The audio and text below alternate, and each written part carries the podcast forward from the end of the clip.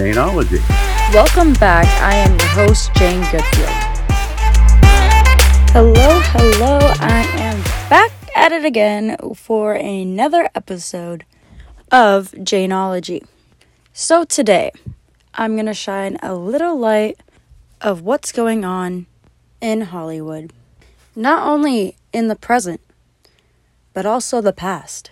For those who do not know, I do have a degree in film and broadcasting. So, this guest of mine that I will have is very intriguing to me and also will be for you. I'm looking forward to see what kind of future I'm walking into because my plan is to go to LA one day or one of those big cities and get myself in that business. I feel personally, since COVID happened, that there's been a shift in film and broadcasting. This goes along the lines of COVID test, COVID restrictions, how many people can be on set, and I'm sure much more. But on a more positive note, we're going to be speaking with this guest about things that were going on in the past in Hollywood.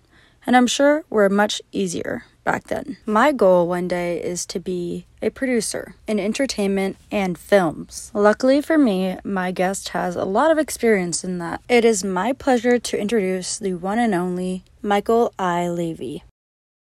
Hello. Hello. Hello, how are you? Okay, sweetie. Tell me about what's happening in your life. I am right now just ready for this podcast. Are you? Listen, I'm ready for everything. I love that. so basically, what's going to go on is I'm just going to ask you a little bit of your past and what you think's going on in Hollywood right now. And then I'm also going to ask you questions at the end, and we're just going to kind of go through them. You're brilliant. All right. Are you ready? All right. All right. Perfect. Can you tell me a little bit about yourself? Grew up in Brooklyn. Became an electronics engineer uh, very early. I graduated college just before I was 21. Then came out to California. Got a job at Douglas Aircraft, which was in Santa Monica. Couldn't stand it. And they told me, why don't you become an agent? I had no idea what an agent was. I thought it was a guy with a badge. I wound up getting a job the same second that John F. Kennedy was assassinated. Same second. That sounds like a very monumental moment for a lot of people who remember where they were in that exact moment of time, just like 9 11. Now, I was making overtime when I was an engineer, so I was making about $300 a week, which in those days was a lot of money. And I started this job at $50 a week and did a lot of things that were unique.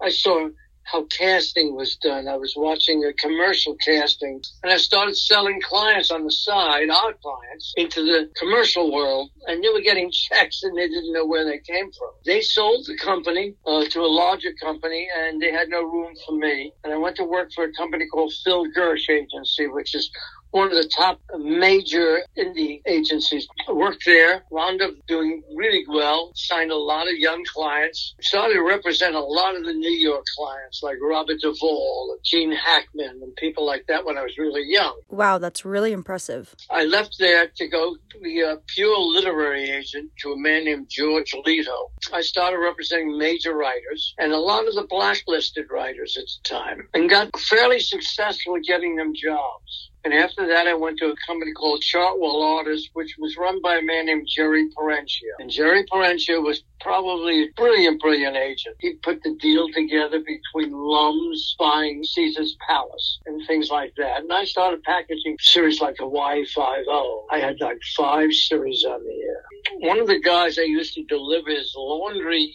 as well as his other things, a man named Al Bart, who handles most of the major composers in the world. And he worked at this company. We got very close. We decided to open our own business.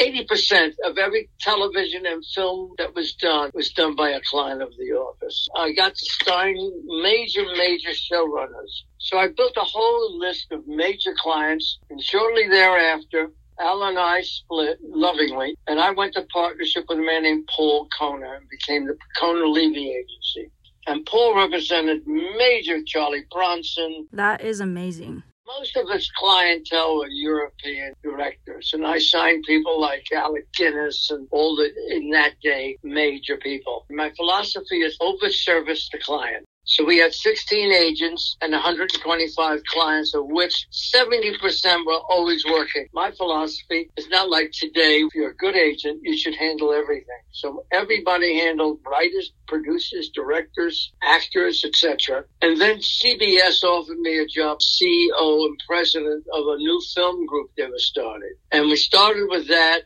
And what happened is during my reign there, they let me go, and I found out three weeks later that they were selling CBS, and the new people didn't want film division, so they closed two divisions, and it was bought by the Loews family. I'm sure that was very hard for you, but what did you end up doing afterwards? I went and left to become a producer. Made a deal at Fox, developed maybe 15 films in a year. I then left there to make a deal at MGM, which I had made a few pictures there. So I've made about 15 films about four or five television series. The most important thing is I know how to make businesses happen. If I can see it or I understand it, I can make something happen out of it. If I can't see it, I don't get involved in it. Simple reason, I can't do anything about it. What was interesting about this is that most of us basically really stay in a niche. You stay in that area. I never really stayed in any area because that's not who I am.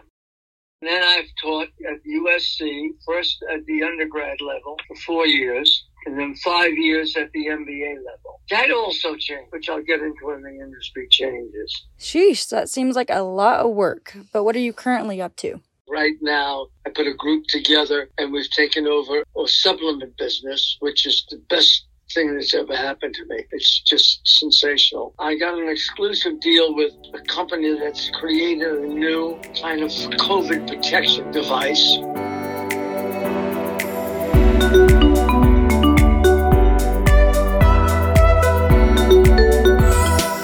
It's to my understanding that you got the highest award for a civilian for the movie Garden of Stone, correct? Yeah, it, it's interesting. I got a, a, an award but because Francis Coppola directed it, and literally he's like a god. But I also got an award for a picture called Frankie Alice from Voice. That is the highest award for the best picture of the year. What year was that?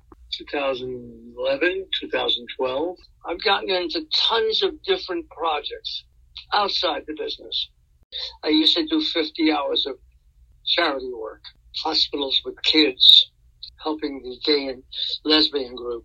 And so my life has been eclectic. My friends are eclectic. Your father, Glenn, and most of my friends, interesting, are not in the entertainment business. 90% of my friends are either doctors, interesting, you know, lawyers, and businessmen and women. Do you feel like you thrive better in the film industry or outside of that? You know something? Business to me is all the same. The industry has totally changed from when I grew up. And I was 20s, you know, early 20s, and it was a lot of fun. Today, a lot of tension. And fear factor is running through this business, especially right now during the pandemic. I was talking to my son. He's a wealth manager, and he goes into the office every once in a while. He's got 60 people working with him and only five people actually show up daily. Everybody works out of the home. Everybody I'm talking to in the business today is working out of their homes. So, so when you look at that, it's a very different business than it used to be. It's very, very, very strict, run by very few people. If you were just now trying to get in the business, would you still do it? If I was young, yeah.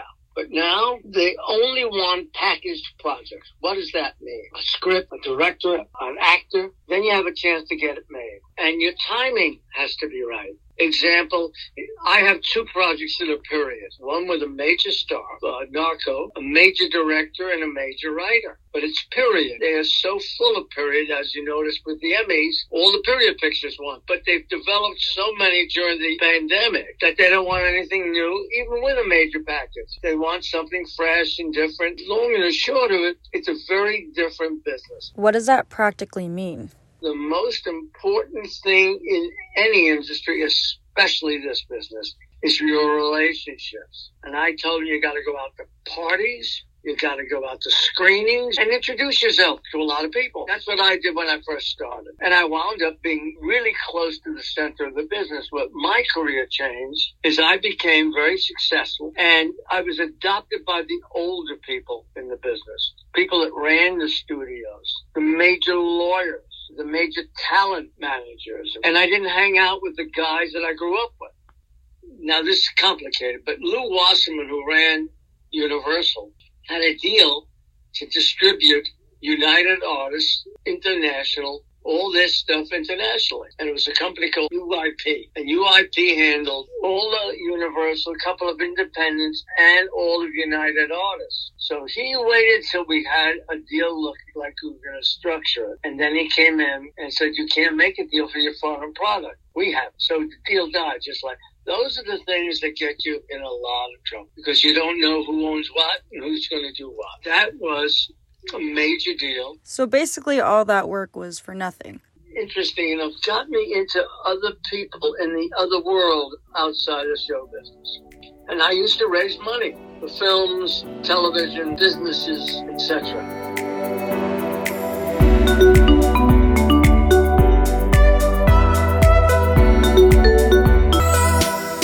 Drum roll, please. It is question time. Are you ready for it? Oh, please. So, starting off with question one Who was your favorite movie star to work with and the favorite movie you've ever made? My favorite movie is Spartacus, and I named one of my dogs Spartacus.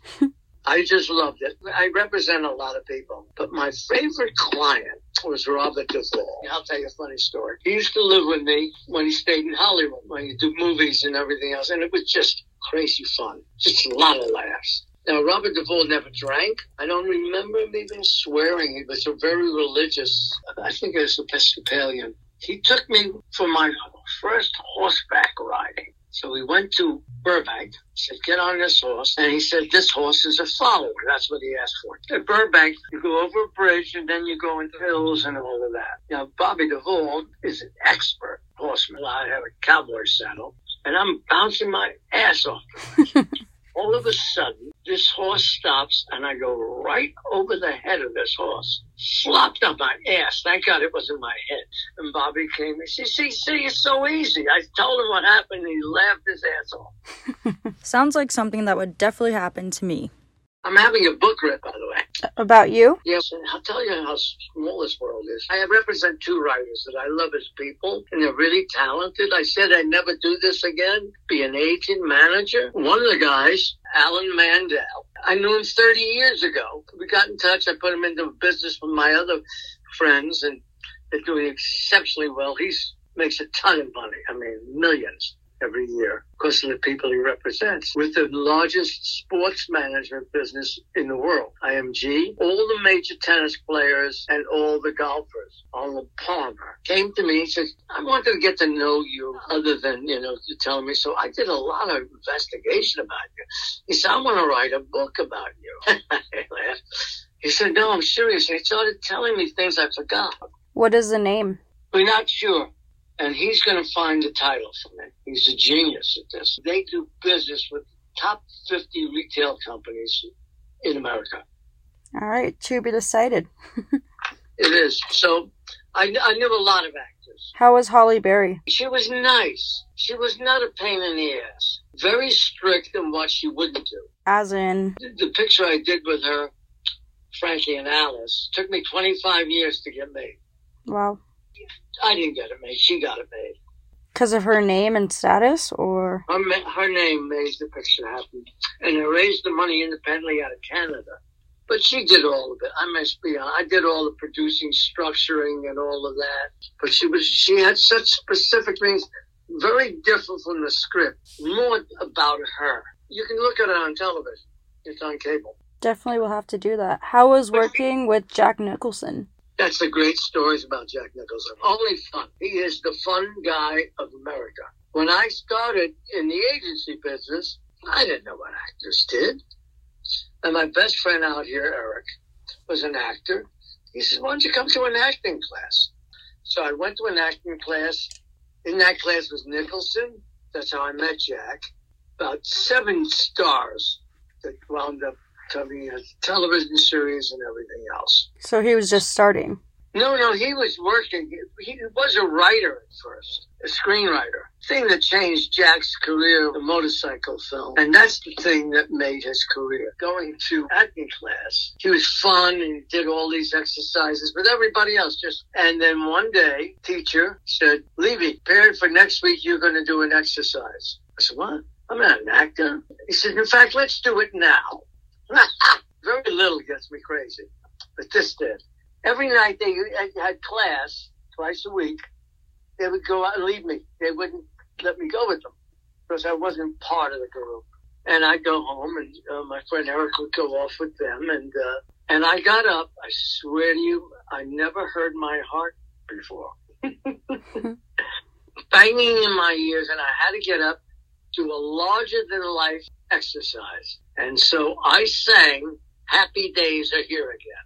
kicking my feet up in the air, my arms, do every fucking thing you could think of. When I was finished, the class, quiet, no one moved, everybody looking at me. That's when you feel like you can go into a hole, and they all got up in unison. They had planned this, got up and applauded me. At the end of the class, when I was going, where you going, I'm going home. You're coming with us.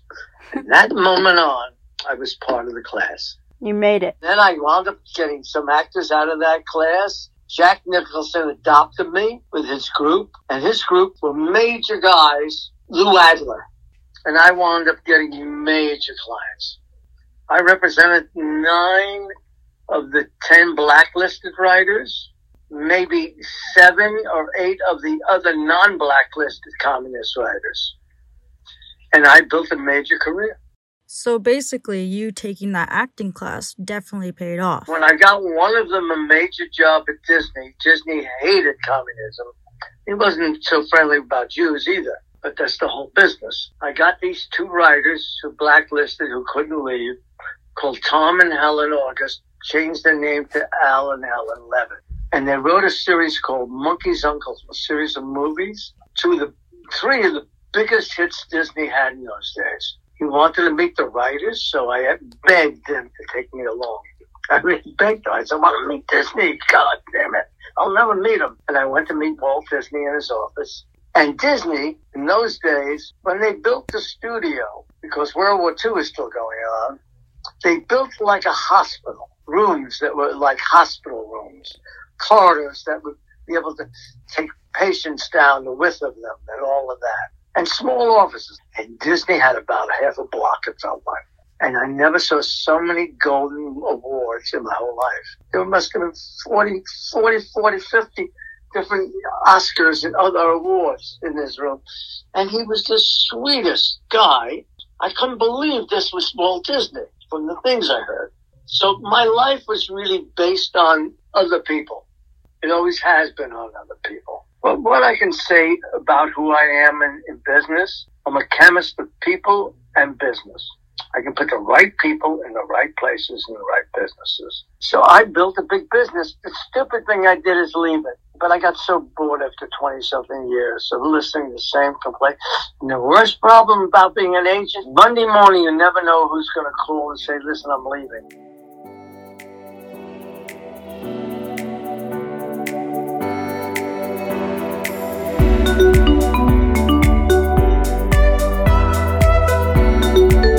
Are movies changing today? Today, to make a film, it's either from a very, very known known piece of work or an article that's unusual, but it's packaging. You got to get an actor interested, and that's why the big agencies have an advantage over the independents. And it's about you know material. It's all about material. What do you think that says about the audiences? Audiences are younger now because of streaming. The theater business is really taking a shot at it. They are getting in the position of losing audience, at least the older audience from 45 and up, who can watch streaming, watch it on television. For them to go spend $20 a person to go to the movie. Only big pictures. Only pictures with big names are people going to go out to see. What you're saying is if you're not in the streaming business or have a big name, then you're kind of shit out of luck. Yep. If you have a good piece of material, you know how really maneuver and get the people to help you, because the material's so good. That's the thing that wins. The guys with money now can buy up all that stuff. Agents are not giving it away like they used to. What it is is the major agencies have major the power in the business. He who controls the software of an industry controls the industry. And software in this business is talent. How much role do you think politics play in the production of new movies? The problem is a lot. Look at magazines and look at films and televisions because of the new movement, which I think is a little overdone here, but it's necessary. I have a, a series called Sherlock Holmes, based on a series of books. Really risque and fun. And we had to redo Sherlock Holmes as a black man. It's great that way. It's unique. But now we know there's an edge to, oh, let's see that. And that's what's happening in the business. It's, it's becoming politically correct. Is that good or bad? For me, as a liberal, I think it's great. Me as a businessman, I don't think it's very good. I've been doing this for 50 years plus. So you learn some things. A lot of things are very different. I feel like it's a good thing though that not every show is just about white people and I feel like there's so No, much I- more than that. No, I support it because another thing. This is an eclectic world. It's the writer that means something to me. Television. I says it's the person. It doesn't matter what color they are. Everybody was colorblind. Everybody saw everybody is green. Because when you see a new way to do a project that you love the background of that world, you want to watch it. Don't you believe though, because obviously film has a huge impact on society. If we're trying to become all one unit and not see color, basically everyone's one, don't you think film is a good way to kind of ease everyone's mind into that? Film is an opener to the door. Politics is more where it's at. In other words, you're not going to change society. You got to change the laws. And to me, that's what the business is about. It's telling good stories involving whoever is right for the story. Entertaining, as long as it's entertaining, doesn't matter.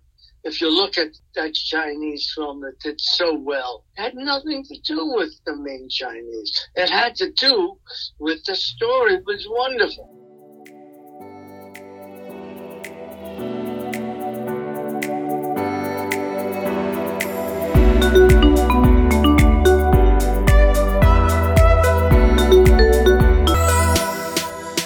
I used to have a deal with Dick Wolf, who does all these shows. Didn't he do Law and Order? all of them. Chicago Fire, all the Chicago shows are his. He's just magnificent about idea creation and follow through. We did a picture together, Masquerade. It was one of the best experiences I've ever had.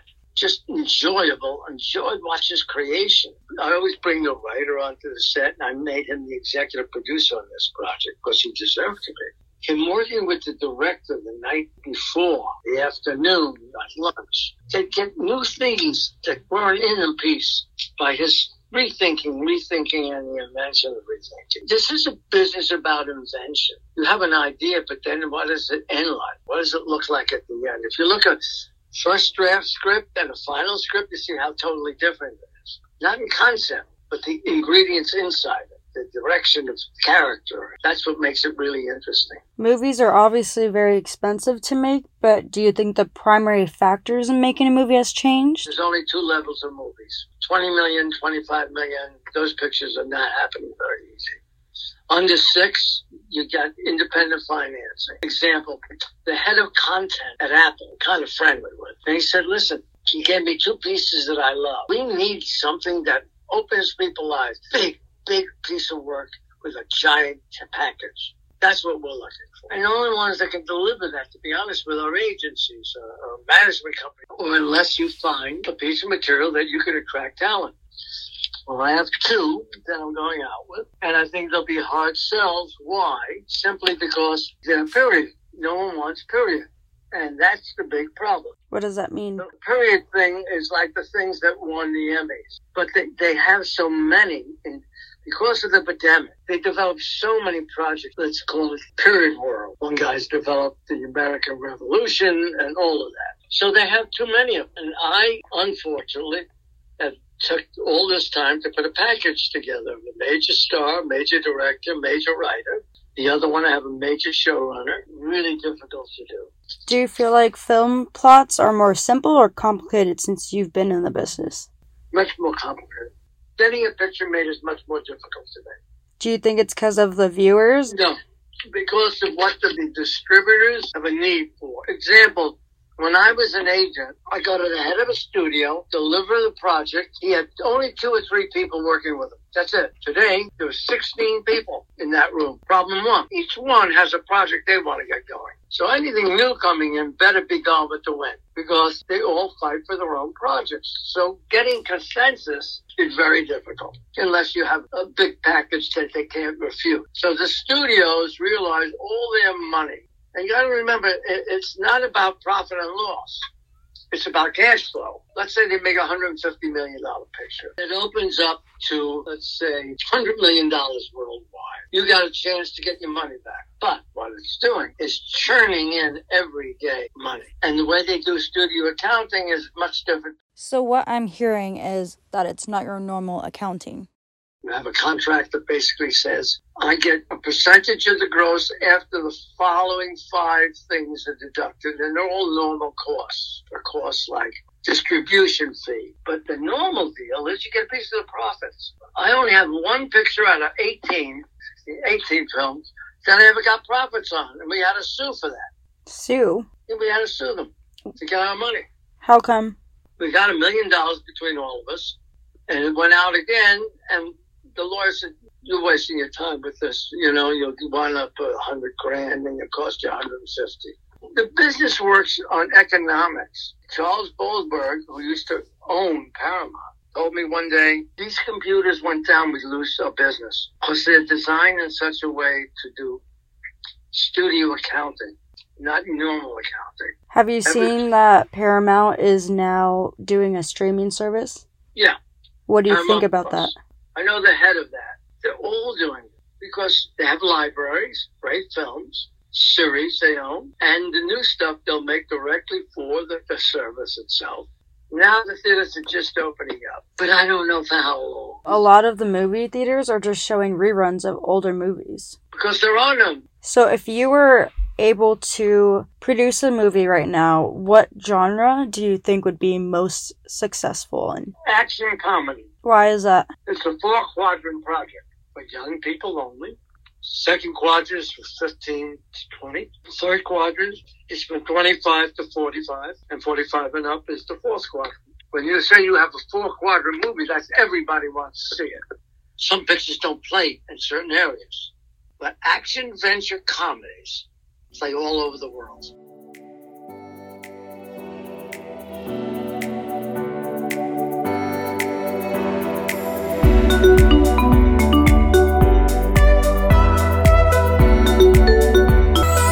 Do you think the studio system is going to be gone forever? For example, no. COVID restrictions and so on? No, I don't think so. I think that they're the ones that know one, they distribute. They're going to change their model over the years because costs are so high. I was one of the highest paid executives in the business when I was at CBS. That wouldn't even be a salary for a year for one of the Mills and vice presidents of a studio. It truly is a money driven business. Things are going to change here. I think they have to change because there's an imbalance in the business. And that imbalance really happens to do with the structure of how the business is. If the studios each make 10 movies, big movies, each one, you're talking about 60, 70 movies a year, medium to large movies. There are over 3,500 movies made a year, all over. Little Joe making his little film in Texas and tries to get it going to festivals. And if you go to the festival circus that I once used to go to all of them, you see all these some little great films, but no distributor. They know they cannot monetize the cost of prints and advertising. And today, not in my time when I was selling, but it was the story. Now the story goes into one, the sales department. Can you sell this? Two, then it goes to the marketing and branding company. Can we market and brand them? It's no longer the creative thing, it's the business aspect of the industry that's now the, the leader. For a producer like myself who wants to go in this field or an actress or actor, what advice would you give? Let's take the actor away for a second. You try to get a job as an intern so you can look how the business is run inside. You may know a lot you think about the outside looking in, but when you're on the inside looking out, very different. Or see who in your relationships has a relationship with someone that means something, mm-hmm. a producer, and see if you get into that office working for them as a recommendation. So you go through your list of friends and who knows who and who knows what. Then the other thing as an actor, that's the hardest part. Because as an actor, Here's what happens today. A casting director sits there and has three piles submitted by an agency, a management firm, another pile submitted by friends and other things, and the third pile is just general submissions. They push the third and the second pile right onto the floor. In their desk, they have a list of actors, a whole stream of actors and pictures and everything else, defined what kind of roles they should be in. And you got to get into that box someone's got to notice you. You got to be able. That's what I'm saying. Relationships are all the things that mean that, especially for actors. Today, it's very hard to be an agent. You don't make money. Do you think it's yeah. easier to be a producer than an actor because there's more need for producers? No, there's no more need for producers. A producer's only value today is the material he has. How do you think that having this career path has affected your personal life? It's all consuming when you're young. I got married four times. It wasn't because of the right reasons, but that's beyond the point. It was to calm me down, really nice ladies and everything, all but the last one that your father and I called her Hitler's daughter. For me, it settled me and family. I had to go home. I would work before I got married. I get into the office at six in the morning. I have all the meetings and everything else and get home about nine to 12 every day. PM? PM. Every weekend I'd work about five, six straight hours. So no days off. So I didn't take any days off. And still I don't take days off now. I do some work on the weekend, but I stop myself now at 8.30. I started at 8 this morning, out to meeting, whatever, and I'll finish about 8.30 with all these stupid emails. 90% don't mean anything. And you gotta be able to find some, some access. It's going to places that people see you, get to hear you, hear your vision. I met my ex-partner at a party, you know, an industry gathering, and he has a young assistant. He just hounded him to get a job. This kid's sensational. He's helped him actually get back into the business. And, you know, he follows up, he calls, he talks to all the young people in the business, but you can't do it from where you are. What does that mean? This is not a long distance business. You got to be here. You cannot, unless you're a writer who don't work any place, you can't be an actor who works in Allentown, Pennsylvania, It's great in little theater. You have no idea what those buses used to be like coming into town. It's great old stories. So it's really being in the world you want to be. Do you have any advice for my generation going into the business? Yeah, just pursuit. I taught a lot of people your age. Some were in it, some were in college and graduated their classes, became MBA students and got jobs in the other fields, in a bit, accounting and all of that. They wanted to be in management, studio overheads. And it's about relationships that you have. Going out with your peers and hearing everything that's going on. That's how I learned. I mean, I was an engineer. I didn't know shit. I didn't know what they're talking about. Definitions of uh, singular profit versus multiple profits and all of those things. And I had to learn, but I learned every Saturday.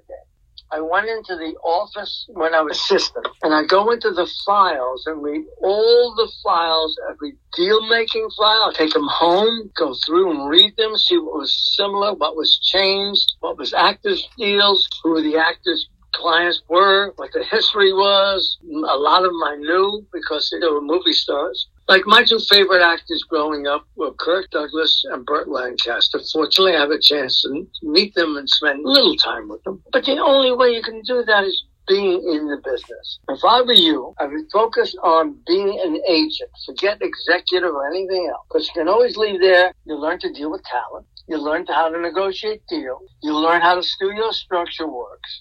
You learn from the outside what you got to do. And you go to the big agencies, you learn so much. You look at most of the studio executives who are agents or some form of that. Work yourself up. And I can open some of those doors for you.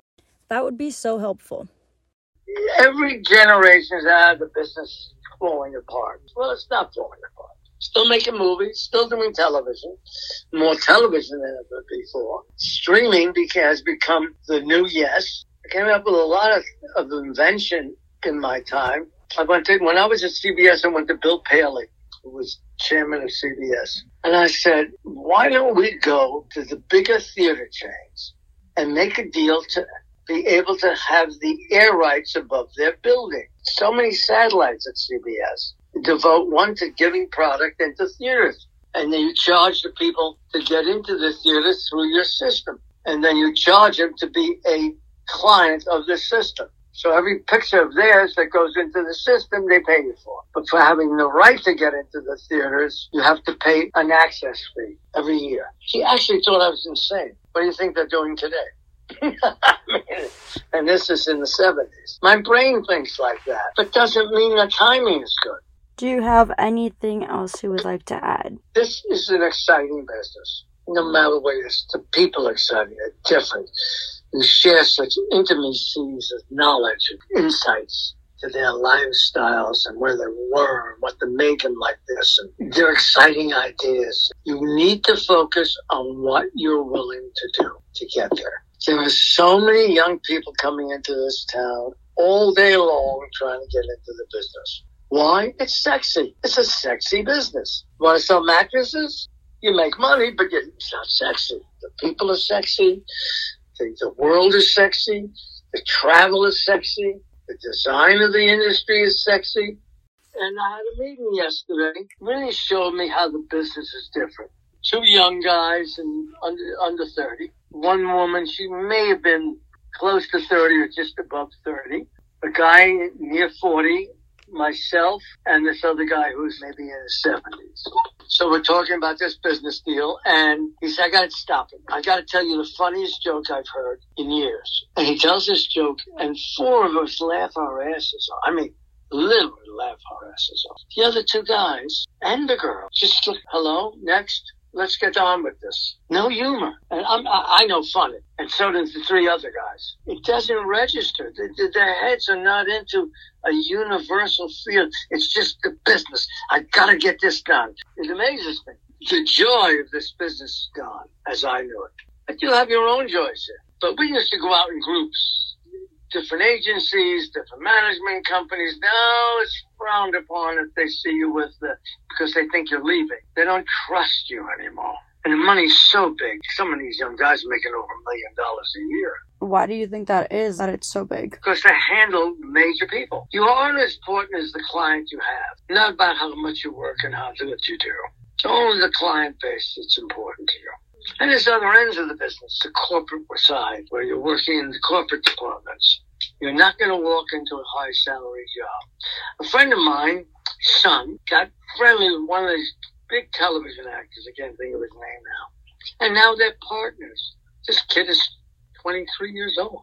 That's my And goal. he- but he did it by going to a party and going up to the guy, said, I'm a giant fan of yours. Guy said, really? Instead of the guy going out and saying goodbye, he sat with him for about an hour and a half. He says, how would you like to come work for me? That's how things happen Kismet here. And that's what they do. Wow, I'm definitely taking a lot of mental notes right now, and I cannot express enough how much I've learned and appreciate you just spending this time talking to me and giving a little bit of insight of what's going on in Hollywood and your experience that you've had. My people will talk to your people. Whenever you need me, young lady, you're mine. Right back at you. If you need advice, what you're going to do, don't do it without telling me before you do it. Oh, you're the first person I'll call.